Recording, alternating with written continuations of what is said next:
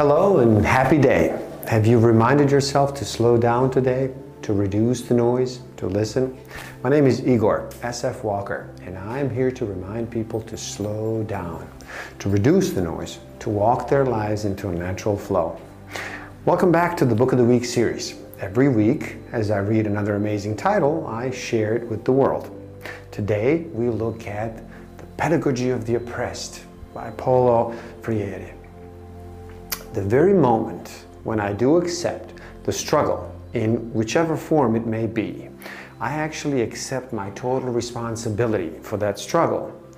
The very moment I accept the fact I am actually a subject in my own story, I let go of the illusion that I'm an object in someone else's. Things in life are happening for me, not to me. I have a choice. I can actually respond. Growth through learning is a natural step in participating in in creating my own story. Understanding what kind of teaching is available, that is critical. Does it promote critical thinking and dialogue? Is it co-intentional? Is there common reflection and action? Is there discovery that we are permanent creators of our reality? Is there committed involvement instead of pseudo participation? Or is it more of a banking, deposit, and withdrawal type of teaching and learning system that I'm getting involved in? Will I be identified as a receptacle, simply a container to be filled by the teachers? Is it promoting the idea of simply going with receiving, filling, storing deposits to memorize and repeat? This banking type of a educational system does not promote creativity. It does not bring about transformation, and it is very much transactional within created strict set of parameters. There's a lack of understanding that at all times a teacher is also a student, and a student is also a teacher.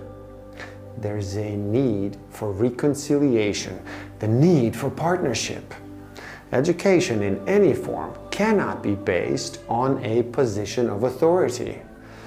What this creates is a society where one is the oppressed and the other is the oppressor. Intention and consciousness.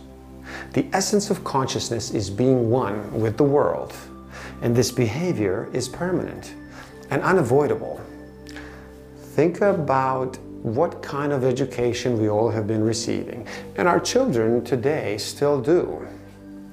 What kind of a teacher, a leader would you want for yourself?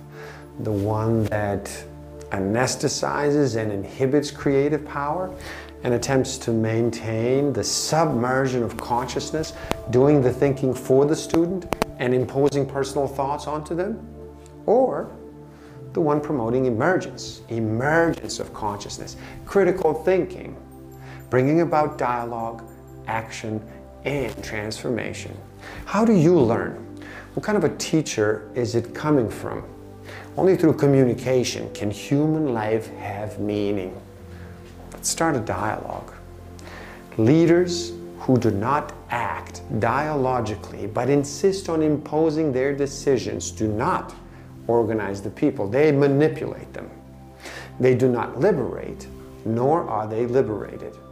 They oppress. If you have enjoyed this video, please do like it and share it with the world. Subscribe to my channel, and you can find a direct link to this book in the description below. Get it, read. Thank you. Love and respect.